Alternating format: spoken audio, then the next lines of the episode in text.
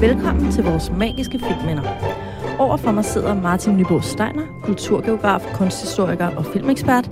Mit navn er Mathilde Anhøj, og jeg er forfatter og kulturanalytiker. Vi har jo hidtil her i programmet talt om øh, alle de gamle Disney-klassikere. Men øh, nu er der altså kommet nye og ikke mindst danske boller på suppen. Vi er nemlig gået over til at tale om alle vores magiske filmminder fra den danske filmskat. Der er jo fyldt med uforglemmelige filmperler, som i den grad har været med til at præge vores barndom og ungdom. Det er jo ikke kun Disney-film, vi har siddet og glået på. Vel, Martin?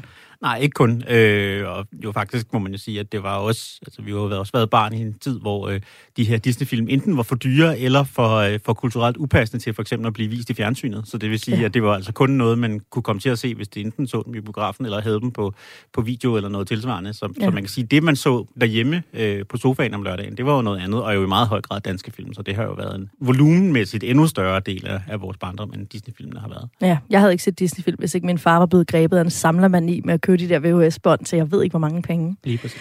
Men konceptet er altså her nu i vores magiske filmminder, at vi skiftes til at tage et magisk filmminde med øh, fra den danske filmskat, som øh, betyder et eller andet særligt for os, som har vi har set mange gange, fordi det var det eneste VHS-bånd, vi havde, eller hvad det nu kan være, der har fået den her film til at gøre indtryk. Og øh, udover at dykke ned i selve filmen og dens betydning, så taler vi selvfølgelig også om den tid, som filmen er blevet til i, øh, og som den jo ofte er et udtryk for. Og så forsøger vi efter bedste evne at vurdere, om den her film virkelig har fortjent en plads i den danske filmskattekiste, eller om nostalgien måske er løbet af med os, og filmen faktisk godt kunne tåle at gå over i glemmebogen. I sidste uge var det dig, Martin, der havde en magisk filmperle med, og det var jo Bennys badekar fra 1971. Og den røg jo direkte ned i vores filmskattekiste. Ja, det var selvfølgelig meget tilfreds med at kunne starte med en, øh, en succes, som du også, og en film, som du også kunne, øh, kunne bakke op om. Jeg vil sige, jeg havde også ret stor selvtillid på, med, omkring den, fordi jeg, altså jeg var helt overbevist om Holdt, og også en, som jeg ville insistere ret meget på, skulle være med som, som klassiker. Øhm, så jeg vil sige, der, har, der er nogle af dem, der kommer i senere afsnit, det kan jeg godt afsløre, hvor jeg er mere usikker på, hvad du vil, hvad du vil synes, men, øh, ja. men nu må vi se. Jeg har det på samme måde. Jeg har nogle Jack Passer-film liggende, øh, som jeg tænker, at du godt kunne få nok af på et tidspunkt, når vi kommer til sådan folkekomedie nummer 4. det kunne måske, kunne måske godt være. Men altså, i den her uge er det min tur, og øh, det betyder, at vi springer 20 år frem frem i tiden fra Bennys badekar, som jo var fra 1971. Og så kommer vi frem til 1991 og til en film, der stiller skarpt på de vanskeligheder, der er ved en meget øhm, specifik alder.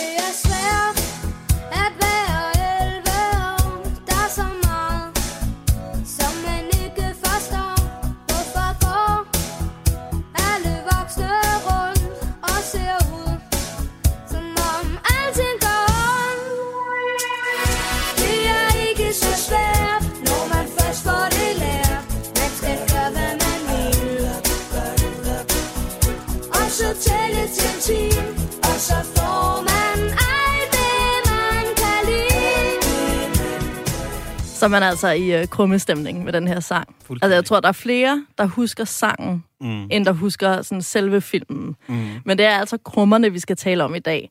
Øhm, men hvor gammel var du, da du første gang så krummerne? Jamen, jeg var simpelthen 11 år. Jeg, blev, jeg var 11 år i 1991, og, øh, og så jeg er helt ned i målgruppen, og det var faktisk øh, i en sådan grad, hvor jeg kan huske, at øh, jeg havde sådan en lidt en, øh, en modvilje mod... Øh, Lars Høj, Højby for at lave sådan kulturel appropriation på det her tidspunkt, fordi han var jo i virkeligheden 13. Øhm, og, øh, og havde hva, jeg forstår ikke, hvad laver han af kulturel appropriation? Jeg kan næsten ikke sige det. Er også 11-årig. Altså, han vidste ikke skid om, hvordan det var at være, han kan da ikke gå, okay. gå der og lave en, synge en sang om, hvor, hvor svært det var at være 11 år, når han ligesom var kommet videre. Normalt, når man taler om kulturel appropriation, så er det jo typisk, fordi der er nogle hvide, der tager en eller anden form for brun mode, brun mad, brun skik, et eller andet, som ikke er sådan vestligt. Mm. Altså sushi i kantinen, eller hvad hedder de der cornrows ja, ja. Øhm, flætninger. Ja.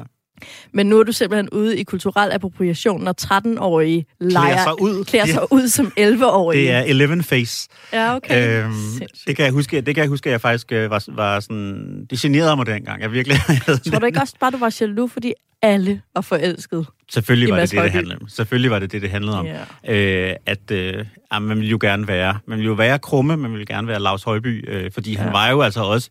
Øh, I hvert fald den første jeg overhovedet var bevidst om sådan barnestjerne i Danmark. Ja. Altså, der havde ikke været, øh, i min tid, der har sikkert været, hvis vi går tilbage Lille per. i, i, til Lille Per og Daimi og sådan noget. Men i hvert fald i min bevidsthed fra, fra der, hvor jeg begyndte at være opmærksom på sådan nogle ting, der sådan i midt-slut 80'erne, der havde det ikke eksisteret endnu overhovedet, at der var sådan et barn, som alle mennesker vidste, hvem var, og var forsiden af, af sådan bladene og sådan ja. noget. Det var helt, det var utroligt, og derfor det var man enormt jaloux over, samtidig med, at det selvfølgelig også var meget, meget spændende. Så Jamen, altså, jeg, jeg, altså, jeg så filmen i biografen, ja. øh, sandsynligvis også mere end en gang. Øh, fordi jeg tror, både jeg var med mine forældre, og måske også med klassen ind og se den. Mm. Øh, det, var, det var et kulturelt fænomen, altså af, ja. af Star Wars størrelse. Altså, det var virkelig... Krummerne var, var for syg. Krummerne var, var kæmpe stort. Ja. Øh. Altså, jeg så den jo så først, da den blev sendt i fjernsynet, og på det tidspunkt blev den sendt relativt tit i fjernsynet. Så, ja. så der er, men, altså, jeg har set den mange gange der. Men det vilde er også bare, at jeg føler, at jeg levede krummerne. Altså, mit liv var krummerne. Mm. Den der alt for larmende familie, og sådan, jeg er også vokset op med en kikset lærerfar og en stresset mor, der sådan mm. talte utrolig meget om alle de teorier, der var måske ikke efterlevede dem sådan mm. super meget. Og så havde jeg en mega sej teenage storsøster, som seriøst havde hele Stines garderobe. Så altså, sej. de var fuldstændig ens. Ej, hvor sejt. Ja. Men altså, jeg vil jo også sige, jeg er jo også vokset op med krummerne bøgerne. Altså, det er nogle, jeg, oh, ja. vi har læst uh, rigtig meget, da jeg var barn. De var jo faktisk relativt gamle. De var jo fra... Tøger Birkeland. Tøger Birkeland, ja. De ja. var jo fra 60'erne og 70'erne, så de ja. var jo sådan set... Uh, de var gamle. Men det er nogen, vi har læst. Altså, han var ligesom nummer to efter Bjarne Reuter på, på mit ja. uh, børneværelse. Uh, så mange af de jeg her havde lige frække fritter ind imellem. Ja, ja. Så nogle de her, altså, de her historier var, og karakterer var jo nogle, jeg kendte, uh, kendte rigtig godt. Og jeg kan jo sige, som en lille personlig anekdote, så... Uh, så havde det også, altså det var en af de helt store øh, sådan, succesoplevelser i min, øh, i min barndom, øh, at jeg vandt en øh, konkurrence, hvor, øh, hvad hedder det, øh, den, den nye kommunale fritidsordning skulle navngives, og så kunne alle kommunens skolebørn komme med bud på, øh, på navnene. Nej. Øh, og, øh, og jeg vandt simpelthen med et bud på, at der var en af stuerne, der skulle hedde Krummerne, øh, og, og, og vandt is til hele min børnehaveklasse. Er det rigtigt? Øh, ja, jeg måske pikkede mit liv lige der. Ja. Øhm, Hvor gammel var du? Ja, jeg har jo gået i børnehaveklasse, så det har været ja, de der cirka seks år. Så, øh, så jeg vil sige, den sådan følelsesmæssige forbindelse til, øh, til krummerne som brand var i hvert fald meget stærkt allerede på det her tidspunkt. Det må jeg nok sige, Martin. Det er, ja, det, det er imponerende. Men det har så været før krumme filmen. Det har været før filmen, ja. Jeg læste først Tør Birkelands bøger, efter at filmen havde vundet mit hjerte. Mm. Så øh, det, er jo, det er jo den moderne måde at gøre det på. Jeg ved ikke, hvorfor du altid læser bøger først. Men tilbage til den her film. Jeg synes, den translator vildt godt til 90'erne. Mm. Altså, jeg, jeg, kan ikke, jeg kan huske bøgerne som øhm, gode og letlæselige, og mm. man er hurtig igennem dem, og der er god stemning, og kaosstemning er fuldstændig ens. Mm. Jeg kan ikke huske nogle 70'er-elementer fra dem, fordi der har 90'er-filmen simpelthen overtaget for mig. Mm. Men det, altså, på en eller anden måde siger det jo også lidt om, om sådan tidens acceleration på en eller anden måde. Ikke? At jeg, jeg synes sagtens, jeg kunne læse de der børnebøger fra 70'erne, uden sådan at stusse over, at deres liv var sådan særlig meget anderledes ja. end, end mit var. Det var stadigvæk sådan grundlæggende de samme ting, de lavede, og det samme mad, de spiste, og de samme ting, de sådan gik op i. Ja. Altså, der, jeg husker, der er en hel bog, som hvis aldrig så er blevet filmatiseret, men som var min yndlingskrummerne øh, bog, hvor de er på skiferie, hvor det var sådan en stor ting, det der med at tage til Norge og gå til, ja. gå til før skiferie, skiundervisning, lede den lokale gymnastiksal og sådan noget. Det, altså, så stod masse, man sådan på gulvet og svarede. og svarede og sådan noget. Det har vi altså også gjort, der, inden vi skulle på skiferie første gang. Hvorimod, hvor jeg tror i dag, altså hvis en quote-unquote socialrealistisk klassisk børnebog, der var skrevet i starten af nullerne, læst af et barn i dag, ville altså, være meget, skære meget mere i øjnene, at der ikke ja. var internet og mobiltelefoner. Og... Men altså, den her film, Krummerne, den stiller jo skarp på nogle vidunderlige, super universelle hverdagsproblematikker, som både gælder 70'erne, 90'erne og i dag. Altså, forældreflovhed mm. kommer aldrig til at gå nogen steder. Nej, nej. Den er, det er bare en del af livet. Naboklager, øh, børnefamiliekaos, mobning og drilleri, både fra altså voksne og fra jævnaldrende, når man er barn eller teenager. Mm. Øhm, og så det her med at få nye og måske lidt mm. for vilde venner. Mm. Og, øhm, bankrøverier, bankrøverier man bliver involveret i, øh, ja præcis, kidnapninger. Ja. Ting, man ikke kan være barn i Danmark uden at opleve. Men øhm, før vi går mere ind i selve filmen og alle dens helt fantastiske temaer, så øhm, synes jeg lige, vi skal prøve at få fat i den tidsånd, der omgiver den her film. Vi er jo i 1991. Øh, personligt var jeg meget optaget af at bytte brevpapir og glansbilleder. Og så havde jeg de her farverige plastiksutter, man rendte rundt med øh, i en sådan snor om halsen. Den ved jeg ikke, om du havde. Øh, jeg, der var tror, sådan, jeg, jeg tror faktisk ikke, jeg nogensinde havde dem, men jeg kan godt huske den periode, hvor folk... At de andre havde dem. Det var jo også dengang, at kinderæggene, altså kinderoverraskelserne, havde de der skildpadder. Mm. Det var den før, det første kinderæg, jeg fik, det var Flora-skildpadderen. Mm. Kan du huske dem? Skildpadderne? Samlede men, du på... Øh... Nej, det gjorde jeg ikke. Øh, jeg samlede på... Øh, jeg samlede en lille smule samlede på... på bøger? Ja, det gjorde det. Dels, jamen, jeg sømlede også en lille smule på klistermærker, Turtles klistermærker og sådan noget, der var med, med, med tyggegummi og, og andre former, også noget superhelte Oh, yeah. klistermærker og sådan noget. Det samlede jeg en lille bitte smule på, men, men aldrig på de der, de der kinder. Der tror jeg, der var jeg var hård og kynisk, og der synes jeg simpelthen, sådan, mængden af slik, ah. at man fik ud af, hvis man fik, endelig fik pladet sine forældre til at købe noget for en tiger, det var simpelthen for, altså, Det var for lidt. Ja, jeg vil, der ville jeg hellere bare have en... Massiv chokolade. Massiv chokoladebar, så kunne jeg selv, så kunne min egen fantasi klare. Klar resten, ja. ja. der var jeg et nemt offer, tror jeg. Stik med det der chokolade, ikke? Der er jo hele tre ting på Jamen, én der er gang. hele tre ting. Der er chokoladen, der er legetøjet, og så er der selve overraskelsen. Ja, det jeg altid synes også allerede dengang var lidt en snydemåde at tælle det er op en på. snydemåde. Det er Ja. sådan 1 plus 1 giver 3. Ja, ja. Ja. Men altså 1991, øh, det var dengang Poul Slytter stadig sad og tronede på statsministerposten, øh, mens Ben Bur drejede lykkehjulet, og Kategorina vendte bogstaverne. Jeg troede jo, at det, altså, at det var, Kategorina var en sådan ting, at hun ikke Ja. kunne hedde andet end Kategorina. Det- det var meget forvirrende for mig, da Maria Hirse kom til. Ja. Øhm, det var også året, hvor vi i Danmark fik Superbrusen og vores første www-internetside. Og så var det også året, hvor min søster fik permanentet sit hår. Shit, hvor var jeg jaloux, mand. Jeg har aldrig haft det, fordi det nåede så at blive umoderne, da jeg måtte.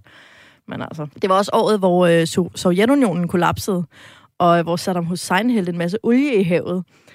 Alt imens øh, ungdommen lyttede til Metallica og Nirvana. Men mindre man selvfølgelig øh, var mere til øh, Cotton Move og den slags. Det var du sikkert, Martin. Jeps.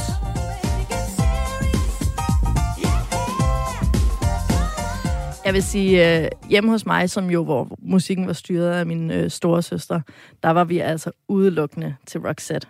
She says, hello, you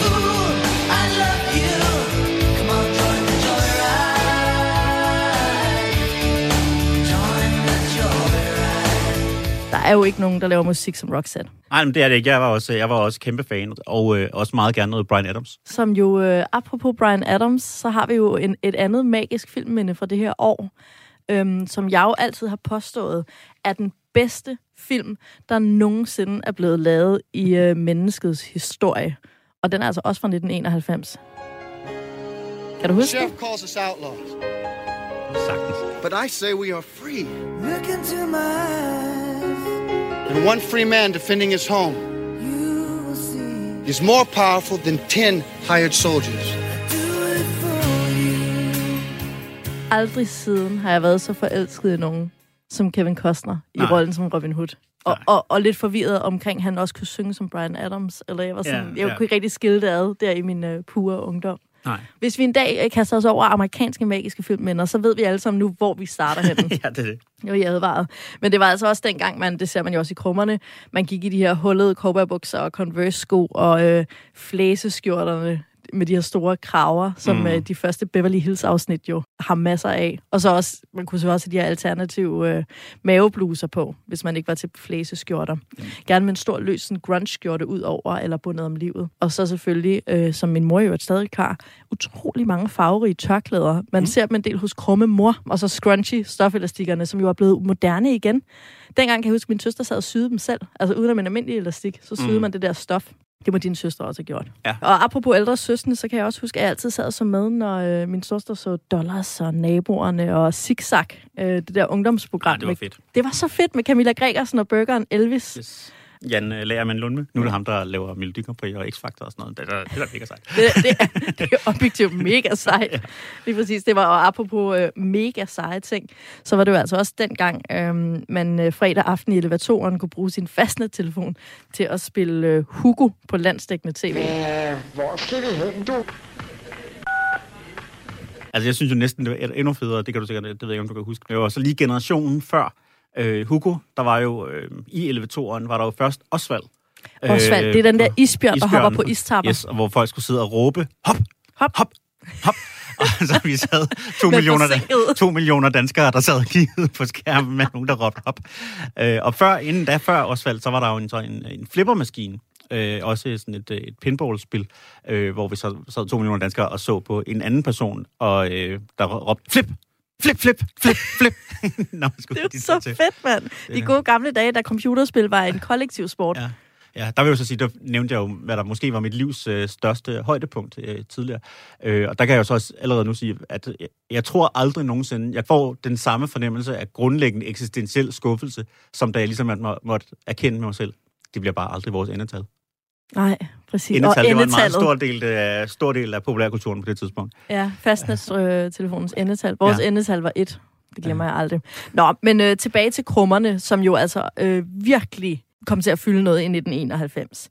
Hvad er det for en slags film? For mig at se, er det jo en amerikansk børnefilm. Mm. Det var sådan den, når jeg kigger på den i dag. Altså man kan jo i hvert fald sige, at nu nævnte du en hel masse af de her ting, der var i populærkulturen på det tidspunkt. Og der er jo en ting, som du udlod, som øh, er den primære årsag til, at krummerne eksisterer, i hvert fald en, en, en film, øh, for hvilken øh, krummerne ikke kunne, eller uden hvilken krummerne ikke kunne eksistere, nemlig Alene Hjemme fra 1990. Ja. Som jo har været et kæmpe hit, både øh, i USA og også i Danmark øh, året før, og netop havde øh, på en eller anden måde havde vækket et helt nyt marked af netop familiefilm. Ikke? At det virkede mm. som, at både Hollywood og dansk film lidt havde glemt, at der var ekstra penge at tjene, hvis man kunne få børnene i biografen sammen med deres forældre. Ja, det Og- kunne de tale mere om Disney med. Ja, ja, det er det. Og det her med at sige, at vi kan lave noget, der er...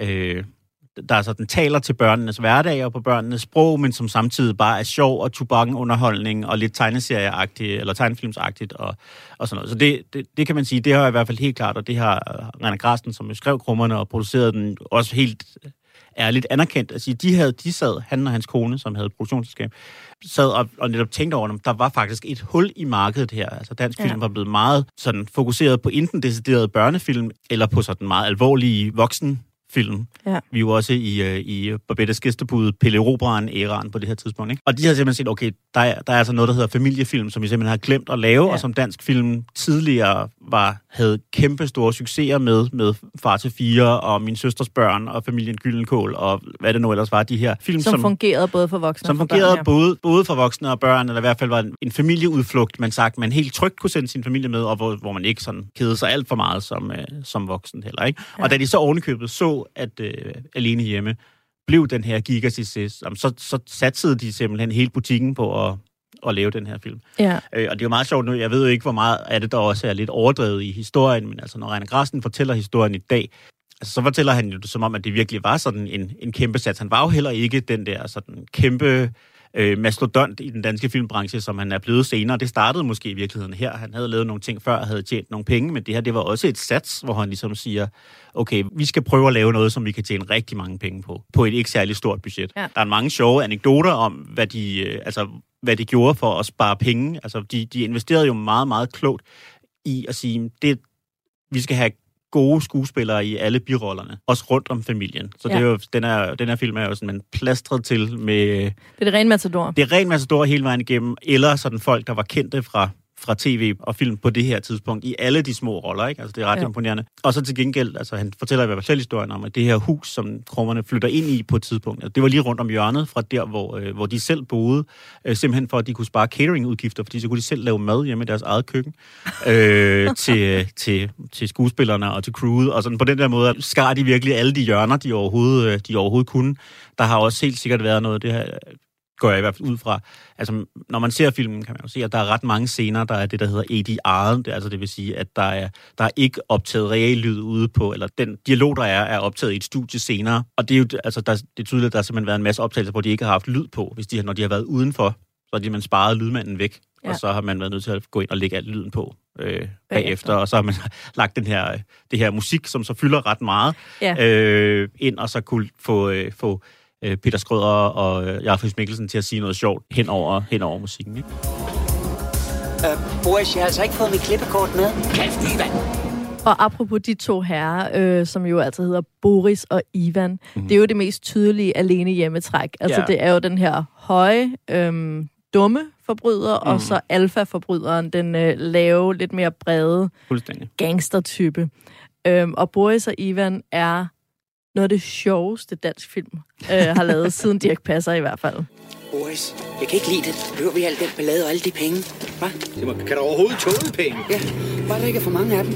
Jeg bliver svimmel, Boris. Sluder! Du skal bare nyde udsigten til rigdom og lykke. Kom nu! Skal vi ikke hellere overgive os? Vi er forbrydere, Ivan. Og hvad nu, hvis der kommer nogen? Se dig omkring. Hvem fanden vil finde på at købe sådan et hus? Åh, hvis vi fik en klat maling. Hold kæft, Ivan. Jeg synes, de er vildt morsomme, de der to forbrydere. Jamen, det, de fungerer rigtig godt, og altså, jeg, jeg har en fornemmelse af, at det virker meget naturligt, deres dialog, øh, i modsætning til andre dele af filmen, som virker meget skrevet, så, hvor der er sådan nogle af de jokes, der er, som er sådan nogle, som lyder, ser rigtig godt ud på papiret, men virker meget unaturligt, når de kommer ud af munden på, Ah, på nogen. okay. Der synes jeg faktisk, at Ivan og Boris har sådan en meget naturlig kemi ping-pong, Ja, og hvor jeg simpelthen tror, at altså, det må være, være Personerne. improviseret, delvist i hvert fald, de, af de to, der sådan har spillet op mod hinanden. Ikke? Ja. Deres Og mimik også, er jo også fantastisk. Men Nick er nemlig rigtig, rigtig fed. Altså, Jarlfus Mikkelsen, det kan man jo godt glemme lidt i dag. Han var jo virkelig et kæmpe sådan, komisk talent og en, en, en megastjerne på det her tidspunkt. Og det er jo ret fedt her, fordi han også på en eller anden måde spiller led, lidt sådan mod type. Ikke? Han var jo kendt, eller blevet kendt i Danmark fra Valder Carlo, hvor han jo sådan er sådan den den sådan lidt seje, lidt overlegne, lidt øh, et eller andet, ikke? Sådan, mm. også, men lidt, lidt wacky. Mm. Og, og de gjorde jo sig selv, øh, ham og Ole Steffen gjorde jo det i den film, der hedder Kampen om den røde ko, som også var kommet et par år før det her. Der prøvede de simpelthen at bytte type, så det var pludselig, nu var Jarlfus Mikkelsen, der skulle spille den her lidt ydmyge, lidt, et, øh, lidt øh, sådan underkuget karakter. Øhm, og den bærer han jo videre her i, i, sin, i sin præstation, og viser, at det kan han altså også. Øh, Ja. og det kan han virkelig godt. Det kan han virkelig. Altså, jeg, jeg savner den her Jarlfus Mikkelsen, det vil jeg sige. Jeg håber, Jamen, også han øh, snubler hele tiden, ja. den der lange mand.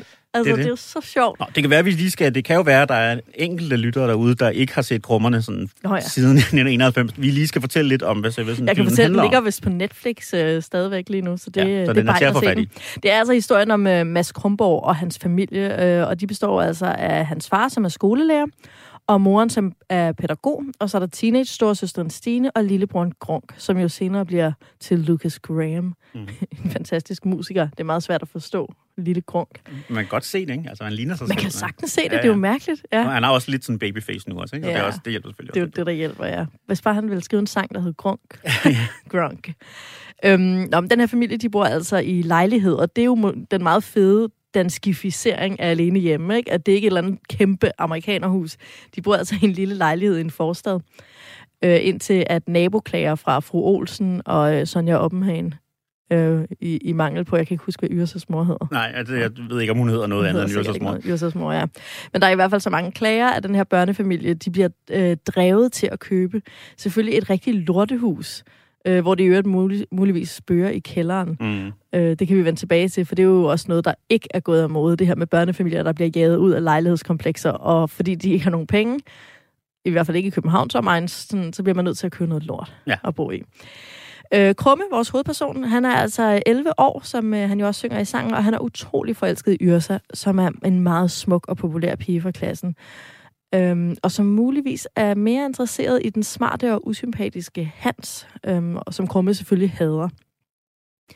Øhm, til gengæld får Krumme så en ny ven i øh, Tom, som vist er lidt dårlig selskab. Jeg har faktisk svært ved at vurdere, hvor dårlig. Ja. Øh, men han er god indeni. Ja, i det hele taget er, er sådan, altså Tom er en karakter, som er lidt svær at, øh, altså, lidt svær at sådan, sætte fingre på, hvad er egentlig, what's his deal? Altså, hvad, Ja, og vil han eksistere i det danske samfund? Han Ja. er jo lidt en gadedreng. Ja, sådan altså- Tom Sawyer. Øh, ja, det er det. Altså, har han nogle forældre, eller altså, Ja, bor præcis. han ude i det der og hvorfor er han så snavset, hvis han har forældre? Jamen, Ja. det, Tom er lidt mærkelig, men skideskønt. Altså, det, hvis ikke det var fordi, at han på et tidspunkt ligesom kan tale med nogle andre over en, øh, sådan en kortbølgeradio, så vil, altså, så vil jeg synes, der var åbnet op for en klar fanteori om, at Tom er ligesom sådan en Seven-agtig, øh, eller hvad hedder det, Fight Club-agtig øh, ja. kreation af Krummes øh, skizofrene Ja, ja. personlighed. Ja, eller Men, en øh, usynlig ven en- i ja. børnesprog.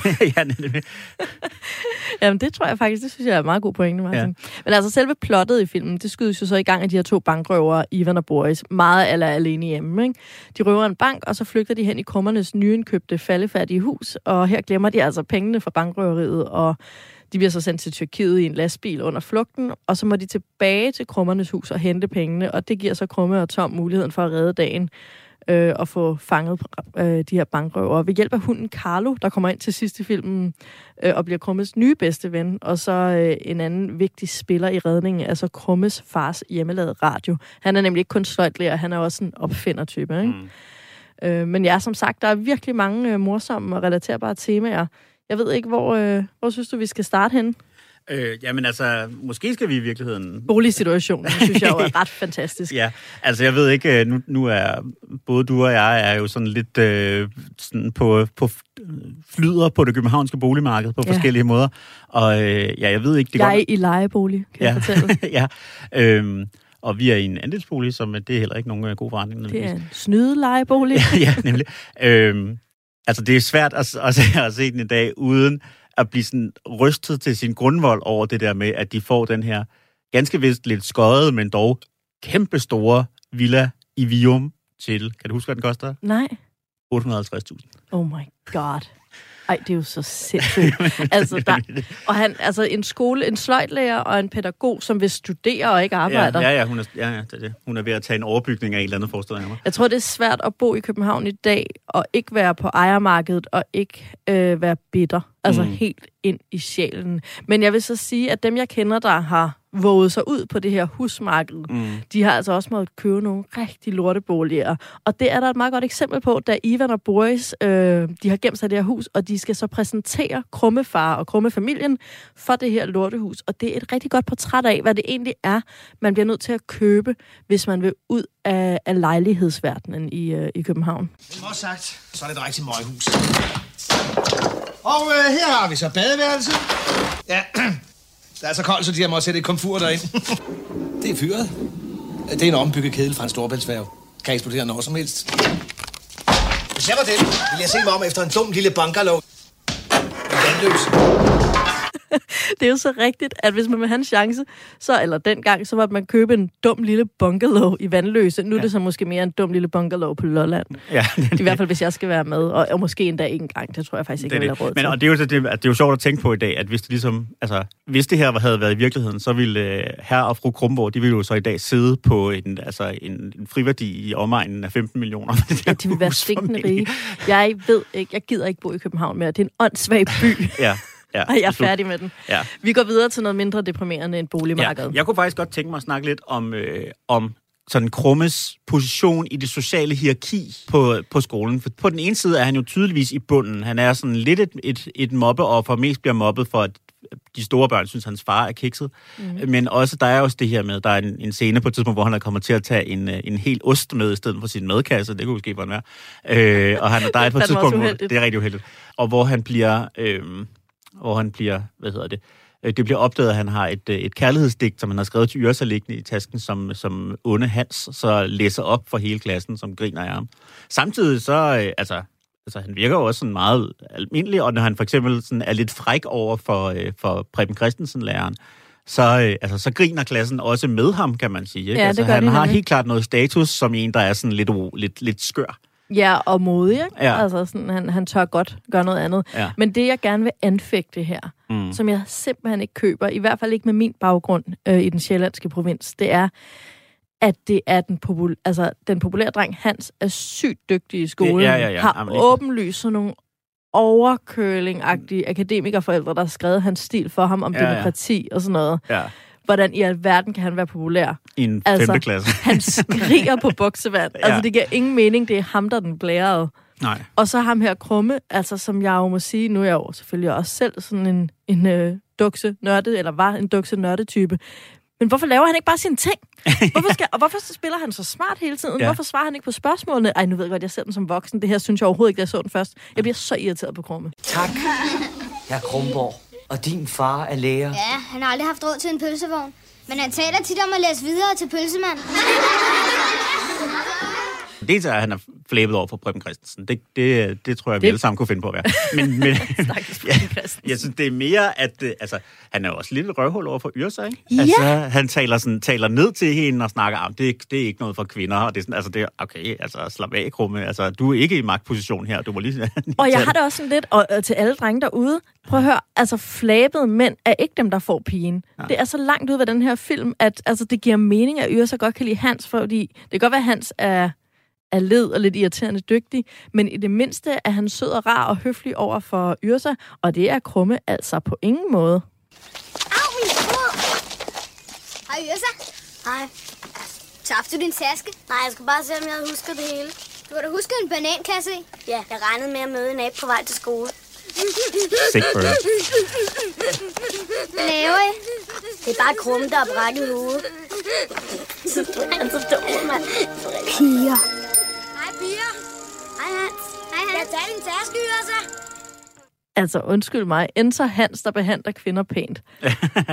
Det er jo, altså, det er jo krumme, der er noget galt med her. Ja, ja, fuldstændig. Det er jo meget realistisk på den der måde, at det netop er, altså, en af de ting, der er så svært ved at være 11 år, det er jo det der med, at man overhovedet ikke kan finde ud af, hvordan man på nogen måde skal være sammen med, sådan skal, skal tale med det, som man, de, de piger, som man mere end noget andet sådan gerne vil have. Man ved, altså, man ved overhovedet ikke, hvad det er, man gerne vil have. Altså, det er, sådan, det er enormt ukonkret, Ja. men man ved bare, at der er noget, der er Der er noget, der trækker en derhen. og man så- ved slet ikke, hvad man, hvad man ligesom skal gøre for at, Ja. for at komme til det. Ikke? Og der, derudaf vokser mange sådan incel-konspirationer. Jamen præcis. Og, ja, det var sådan en god start af at opføre dig pænt. Ja, men så det det er kan det. godt være, du ikke har noget at sige, men så sig goddag. Ja. Altså, sig noget normalt. Men nu skal det her ikke være et, øh, et rivegilde af Nej, nej, slet ikke. Og der vil jeg jo så gerne sige, jeg synes jo faktisk, at børneskuespillerne her generelt set er rigtig gode. Jamen, det var også Nana. Uh, det er nemlig Nana, Barbara Topsø, eller hvad nu han hedder i virkeligheden, Ja. altså, som, jo, som alle jo elskede, og som bare var mega sej, og jeg, jeg, jeg, man ser hende ikke så meget mere. Jeg tror, hun stadig er skuespiller, men uh, hun... Uh,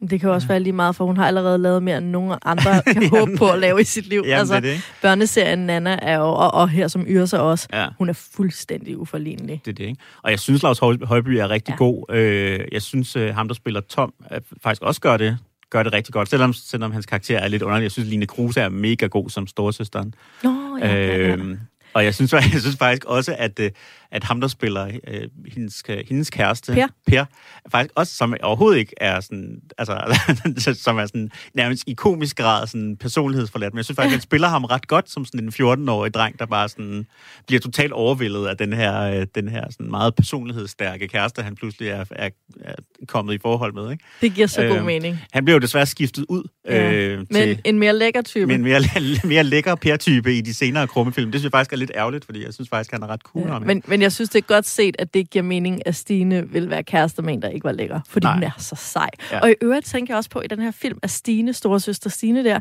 hun er jo sygt grineren, og hun Mm. er mega woke. Altså, det er hende, der står for de, de holdninger, som måske i 1991 var meget hysteriske og hellige, ja. Men som i dag er helt øh, almindelige og øh, stuerene. Blandt andet har hun meget imod øh, det kejsøs madlavningspræferencer. Øh. Husk det din tur til at lave mad. Ja, ja. Så skal vi jo have en gang gammeldags kolesterolbombe. Og hvad er så det for noget? Frikadeller. Ved du hvad, Stine, det var en god idé. Frikadeller og brun sovs. En gang, så vil du sige det er din mand, frikadeller, som min far lavede dem. Hvis jeg spiser dem, bliver jeg da ikke længe nok til at blive gift.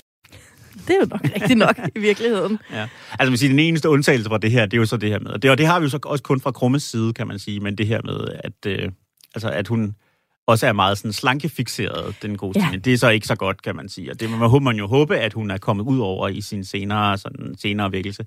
Ja. Øhm, Og det er jo også svært, fordi det gode er jo, at man i, øh, i dag er blevet meget mere opmærksom på anoreksi mm. som Mhm. sygdom, og det her med, at, at øh, hvad skal man sige, teenagers tendens til at flytte med skønhedsidealerne og sådan Mm. torturere sig selv lidt ved at spise lidt for lidt. Det er Ja, og en- Krumme siger jo, altså siger jo simpelthen i, i introduktionen af, af sine storesøster, at Stine, hun spiser aldrig noget, fordi hun er bange for at blive for tyk. Ja. Eller sådan noget. Og, så- det, og så ser man hende med en yoghurt, og jeg spiser ikke med, jeg tager en banan senere. Ja, ja, lige præcis. Og det, den vil bare ikke gået i dag, vel? Nej, Fordi nej. det, det er for farligt tæt på, og det er ikke øhm, det, skal, det er gjort let i filmen, mm. og så Mm. bliver det også noget med, at hun har kærlighedsover, og nu spiser hun slet ikke noget. Ja.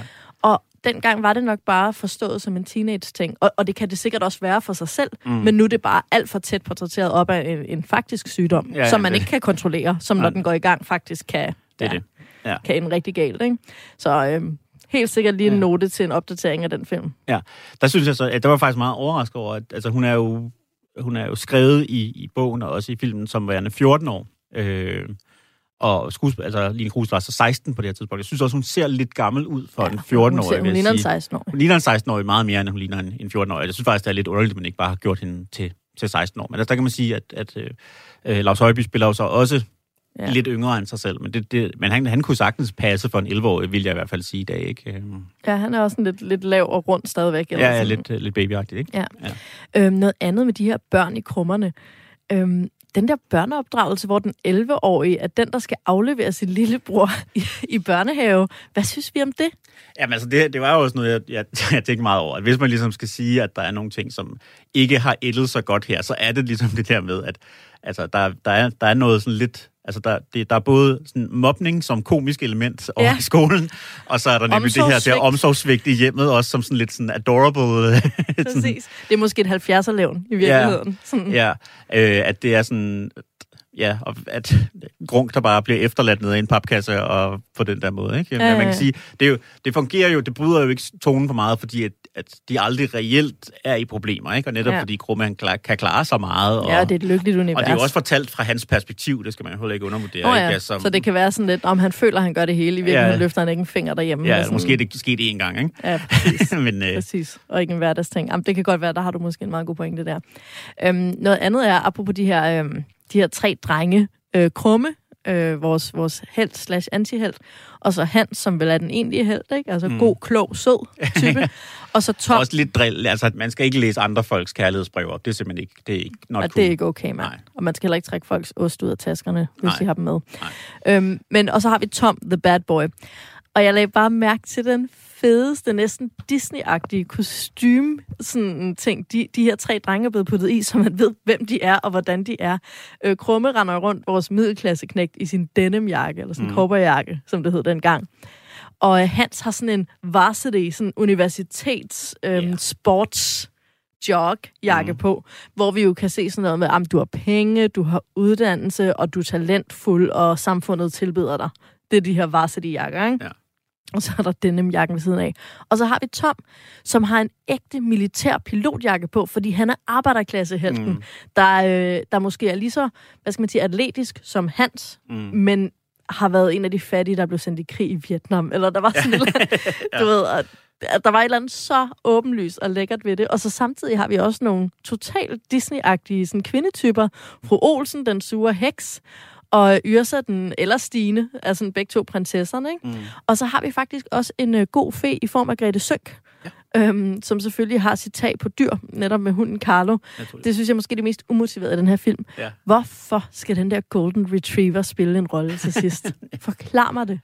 Altså, hunde er jo altid en god ting at have med i... Øh, at at have med i film for børn, fordi der er mange, der godt kan lide hunde, og man bliver glad, det glad af det. Men, men i det hele taget, der? altså i det hele taget, så er, må man jo også bare sige, at den her historie er sådan rimelig ledeløs, ikke? Altså, den, Ja. der, den, den passer ikke ind i en klassisk berettermodel i forhold til, hvornår den ligesom skal, Nej. skal gøre. Og der var jeg faktisk meget overrasket over, netop at læse mig frem til, at det faktisk var så meget et skrevet manuskript, som, som ligesom stort set var på siden som det, vi ser øh, på skærmen. Fordi min fornemmelse var klar, når man ser den, at det er, altså, det er nogle løsrevne historier, som jo sikkert også er, er, er sådan taget fra forskellige Tøger Birkeland bøger, mm. og kunne jeg forestille mig fungerede meget bedre som sådan separate kapitler i en bog. Ja. Øh, men, men her, hvor der er nogle historier, der ikke rigtig hænger sammen, og, og hvor der netop sker nogle altså, mærkelige skifter, men så lige pludselig flytter de en time inde i, inde Ja, i ja. filmen, og det behøvede de jo sådan set Jeg ikke. troede, jeg var sådan, da, altså, da vi skulle se krummerne, tænkte jeg, flytter de i toren? Eller Jamen, det fordi etteren er jo i lejligheden. Jeg Ja. kunne få det til at hænge sammen. Nej, og,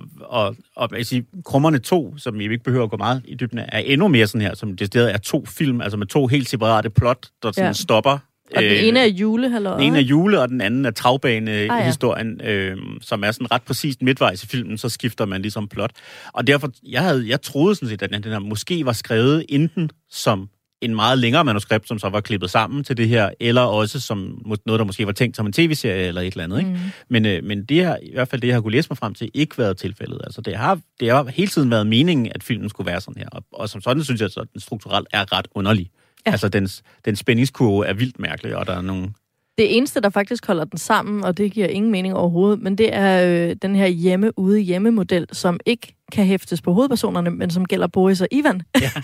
de starter sådan hjemme med bankrøveri planlægning, så bliver de sendt ud, da de flygter, og så ender de hjemme igen med pengene, ikke? Mm. og bliver så arresteret.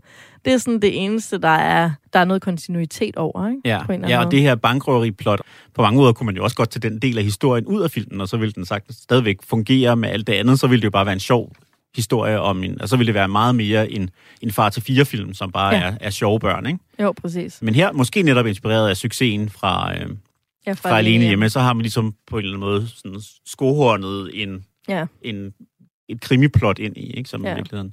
Det er måske også det mindst danske i den her Ja. film. Det er de der Boris og Ivan, udover de russer. Boris, og, Boris og Ivan.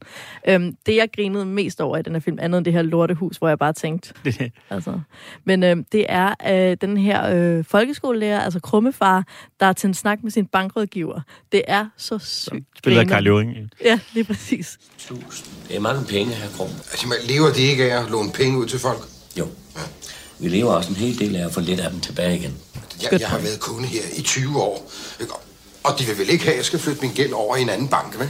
Det kræver en omprioritering og en debitørklausul. Og så ikke noget med at købe på konto. Er det forstået? Så så. så, så. Nu skal de ikke tro, at jeg finder mig i hvad som helst. Bare fordi jeg rent midlertidigt mangler lidt penge. Rent midlertidigt. På 16 år, her Krum. Jeg vil bare mega gerne ned i Danske Bank og true dem med at flytte min gæld over i en anden bank. Ja, det er fedt. så fedt. At tro, man stadigvæk er vigtig, selvom man bare er den dårligste betaler i verdenshistorien. Mm. Ja, Jamen, Nå, det- det, var, det var mit yndlingsøjeblik. Det Ja. var den der bankrådgiver-snak. Jamen, der, er mange, altså, der er mange gode små øjeblikke og mange sjove små, små scener, ikke? Og det er jo virkelig, altså det er jo en film, der består af scener med kun et meget sådan tyndt øh, tråd, der går igennem dem. Men scenerne er sjove, og rigtig mange af dem er jo også fra bøgerne, ikke? Men, Ja, ja. Men, men hvor jeg så synes, øh, og jeg er ikke nogen stor fan af, af ret af mange af de ting, som, øh, som Rainer Grasten har, har lavet, men det her, det, det kan han. Hvad har altså, han lavet? Jamen altså, han har jo lavet alt, hvad du overhovedet kan komme i nærheden af, af, af sådan populære danske film. Dels alt, hvad der hedder danske børnefilm, har han produceret. Ah, okay. øh, men så har han jo også altså sådan, ja, en masse sådan, ikke særlig gode kommercielle succeser. Nu nævner jeg for eksempel øh, Tarok, eller, eller, eller også for eksempel Hvidstengruppen, som jeg selv synes var rigtig dårligt. Men altså, det, ja, det er, Selvfølgelig han er sådan et, et kæmpe, altså, vi er et kæmpe navn i dansk øh, film, og jo altid har, og også lidt på kant med, øh, med sådan filmmiljøet, fordi han, han har laver så store kommercielle succeser og prøver at gøre det uden sær- særlig meget filmstøtte og sådan noget. Det må man jo bare, altså det må man jo respektere ham for. Ja, hvad skal der nu være galt med det? At han faktisk ligesom laver sin, find, har fundet sin egen niche og laver øh, ting, som der er rigtig mange mennesker, der gerne vil se. Jeg må bare sige helt personligt, at der er Ja. rigtig meget af det, han laver. Men så må du hilse op i Elfenbenstårnet, Ja, ja, lige, lige præcis. Ja, ingen kritik af det. Øhm, vi har jo snart snakket altiden væk. Øh, skal du have lov til at klemme nogle sidste pointer ind, så... Øh... Altså, jeg vil bare sige, at og det siger jo også lidt om, hvor meget, hvor vigtig den her film var for os, der var lige præcis på den her alder. Mm. Altså, hvor mange af de her scener, der fuldstændig har boret sig ind i min, øh, i min erindring. Også scener, som er fuldstændig sådan, altså, sådan objektivt ikke særlig spændende eller noget. Altså, jeg husker den der billiardscene, hvor, øh, hvor øh, Krumme bliver sendt op til inspektøren, spillet af Holger Jul Hansen. Øh, Som du elsker højere end som livet jeg selv. i forvejen elsker. Det gjorde jeg ikke så meget dengang, jo. Der havde jeg ikke så Åh, oh, endnu. Øhm, men bare havde, altså, og, og, og, de har sådan en, altså, hvor inspektøren ikke gider at skille krumme ud, men i stedet for bare går de sig bare til at spille billard på hans sådan lille bordbillard øh, bord inde på, på lærerværelset. Er du klar over, Kronborg, at jeg har været skoleinspektør i 12 år, men jeg har aldrig mødt en dreng, der var så, øh, så flittig til at besøge med. Hvad? Spiller du billard? I virkeligheden så handler det jo om matematik og præcision. Det forstår du godt, ikke? Nej. Nå, nu skal jeg give dig lidt matematikundervisning. Og jeg kan bare huske, at jeg synes, det var mega sejt og mega sjovt, og den scene er ingenting. Den er virkelig ingenting, men jeg kunne, det, altså, den, har, altså, den har sat sig fast, og det var virkelig hver eneste... Altså, jeg, jeg kunne nærmest hele filmen udenad, selvom den er så... Øh, den- den er så løst struktureret, så den har gjort et kæmpe indtryk. Ja, altså. den sidder virkelig meget fast, ikke? Ja. Øhm, jamen, øh, lad os øh, så øh, tage fat på vores vurdering, fordi det er jo formålet ved vores snak her, at vi skal finde ud af, om, øhm, om den film, den her, om det her magiske filmminde, rent faktisk også er så magisk, og om det, øh, om det er en film, der har fortjent en plads i den danske filmskat, eller om den godt må gå i glemmebogen. Øhm, men måske lige inden vi træffer vores endelige beslutning, så kan det være, at vi lige skal runde af med øh, nogle tidstegn, enten tidsperler eller tidsbær på bordet for den her film. Mm. Det er jo 1991, vi er i her. Og jeg vil bare sige, at da jeg så Krummes Jeva-skoletaske med Yes. den der gymnastikpose, der kan klipses på, der så jeg bare et helt klasselokale af dem i lilla og blå og lyserød og grøn, og jeg ved ikke hvad. Og det der graffiti-agtige mønster, de alle sammen havde på. Yes. Hold kæft, hvor var det skønt. Og en anden ting, MD Food-kartonen. Det var før vi fik Arla. Jeg kan huske i folkeskolen, vi var på besøg på MD Food-fabrikken i Slagelse. Ej, Ja, så var jeg tilbage i 1991. Det synes jeg var nogle tidsperler, som de gjorde mig simpelthen glad indeni. Ja, jamen, det er rigtigt. Og det, altså på den måde er den her film jo det vildeste nostalgiobjekt, hvis man har, er den sådan nogenlunde inden for det aldersspænd, som du og jeg er. Ja. Altså, hver eneste scene, så er der, altså der ligger Ja, ikke? skrald i hjørnet, som man kan huske og tænker ting på væggen og sådan noget. Altså, Walkman. Walkmanen, og det, altså, jo, og det, og, og det har nok dels været noget, de har gået efter at lave den her meget, meget genkendelige, det har sikkert også bare været, fordi det var det, de havde, fordi det var som sagt en, en, øh, en, en produktion, hvor man virkelig sparede alle de steder, hvor man overhovedet kunne, ikke? Øh, for at have penge til, til selve produktionen og til skuespillet. Ja. Men altså, jeg synes, det vildeste er jo at komme ind på de der værelser og se de der plakater. Altså, jeg vil sige, uh, Stines Orup-plakat, uh, som hænger over. Altså, det er fedt. Og, øh, og Krumme har sådan, som man jo ikke har noget indtryk af i den her film, er specielt fodboldinteresseret. Øh, men han har sådan en stor Ruth Gullit-plakat hængende ved Hvem? siden af Ruth Gullit, en hollandsk midtbanespiller, som, Nå, okay. øh, med Nå, et en meget stort, flot, øh, flot hår. Øh, ham kan jeg vise dig et billede af, når vi er færdige med at optage. Okay. Øh, men øh, det er så vildt, så meget der er af sådan noget. Altså, Hvad det, havde du af plakater på dit værelse?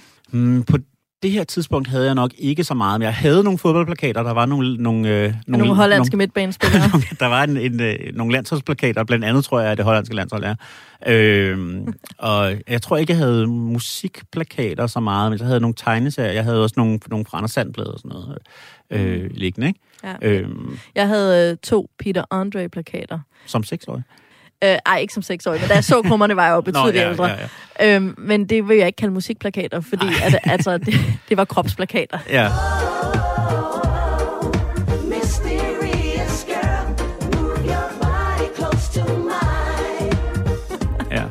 Hvordan var, hvordan var reglerne blandt, øh, omkring det hjemme i dit, øh, i dit hjem?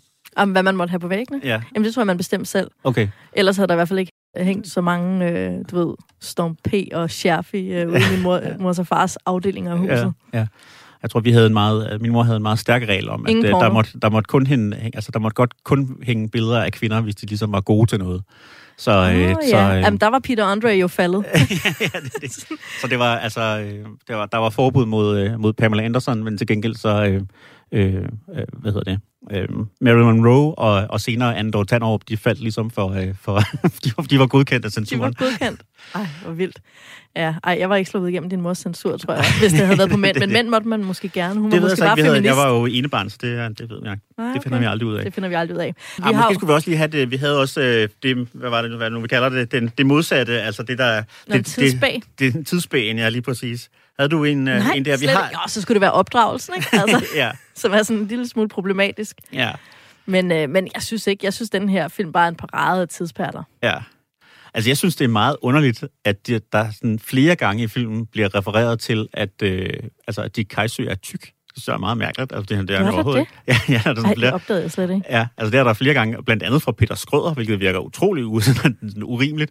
Øhm, at både, altså, at jeg bliver talt flere gange om, hvor stor en vom han har, og sådan noget, hvor han tænker sådan, altså, du er altså fuldstændig almindelig ud. Ja, Han er i hvert fald ikke tykkere end mig.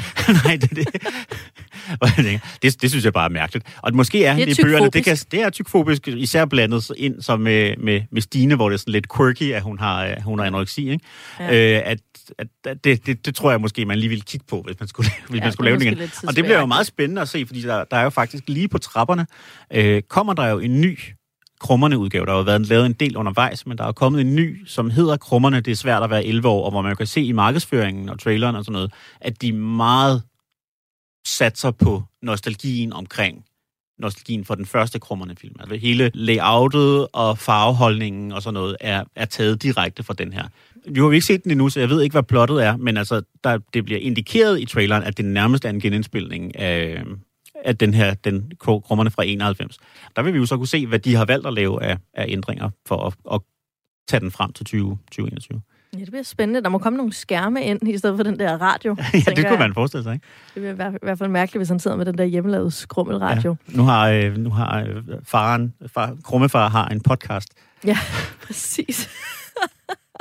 øhm, vi er jo blevet enige om, at man skal have tre hårdt slående argumenter, hvis man skal få lov til at få en plads i vores filmskattekiste. Og nu er det jo mit filmminde, så jeg kan jo lægge ud med at sige, at de fuldstændig tidsløse temaer, vi har med, altså forældreflovheden og rollerne, altså hierarkiet i klasselokalet, det, altså, og naboklagerne og det der med økonomi og lejlighed og huskøb, det er bare det er så rammende, og det er så relaterbart øhm, for sådan hele middelklasse Danmark. Øhm, og alle andre øvrigt også det her med forældretemaet i hvert fald, og øh, klassehierarkiet. Så temaerne synes jeg virkelig bærer den.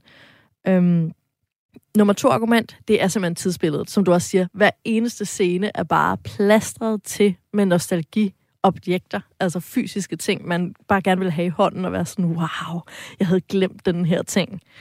Øhm, og det sidste, for mig personligt, er, at det her er den første sådan ægte amerikanerstil popkulturelle danske film, jeg nogensinde har set. Og jeg har ikke set noget, der er lige så altså, der, på, der rammer mig på samme måde siden. Mm. Der var jeg virkelig sådan, wow, Danmark kan også. Man behøver ikke kun til amerikanske film. Der var krummerne. Mm. Og det synes jeg, den skal have. Og jeg ved godt, det er mærkeligt. En amerikansk film i en dansk filmskattekiste. Mm. Men jeg synes, de translater. Altså fordi, i forhold til alene hjemme, ikke?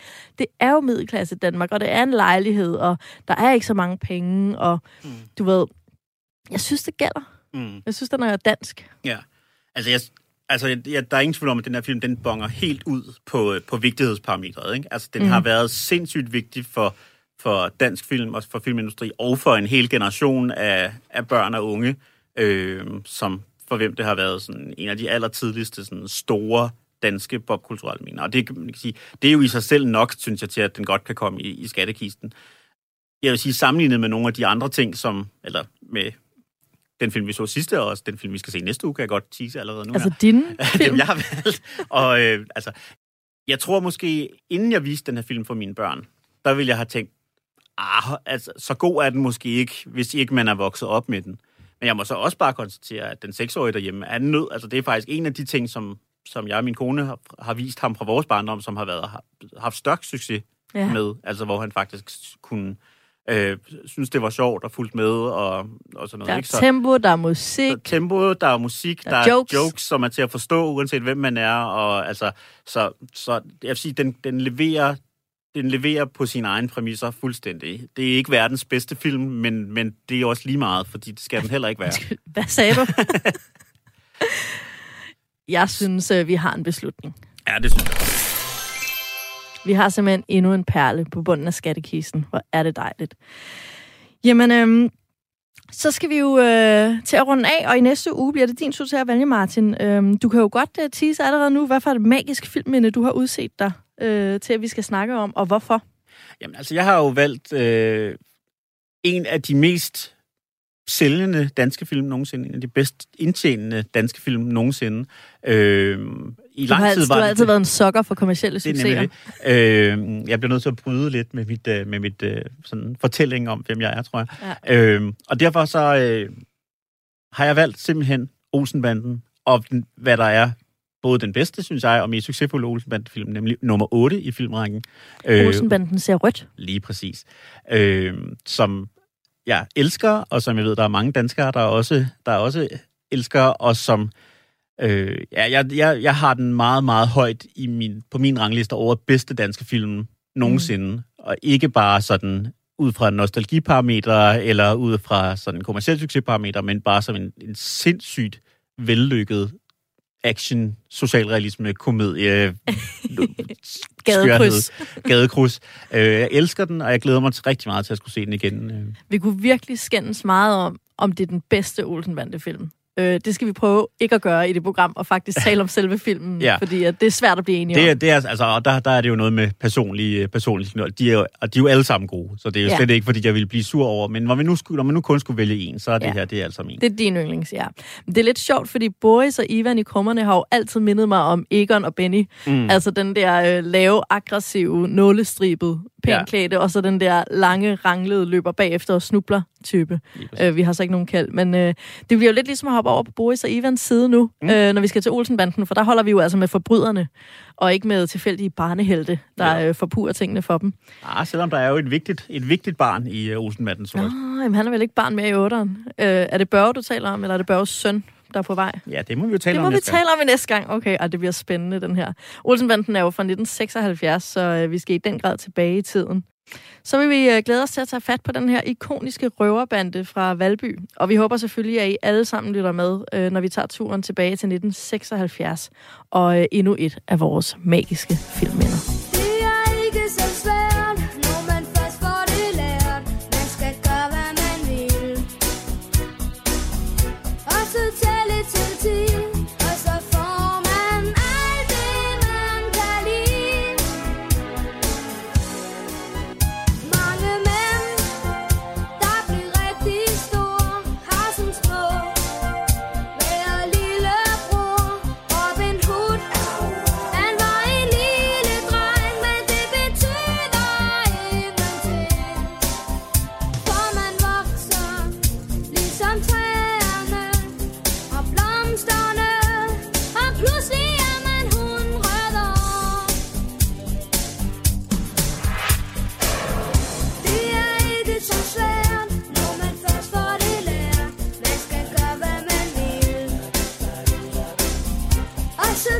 成绩，二十分。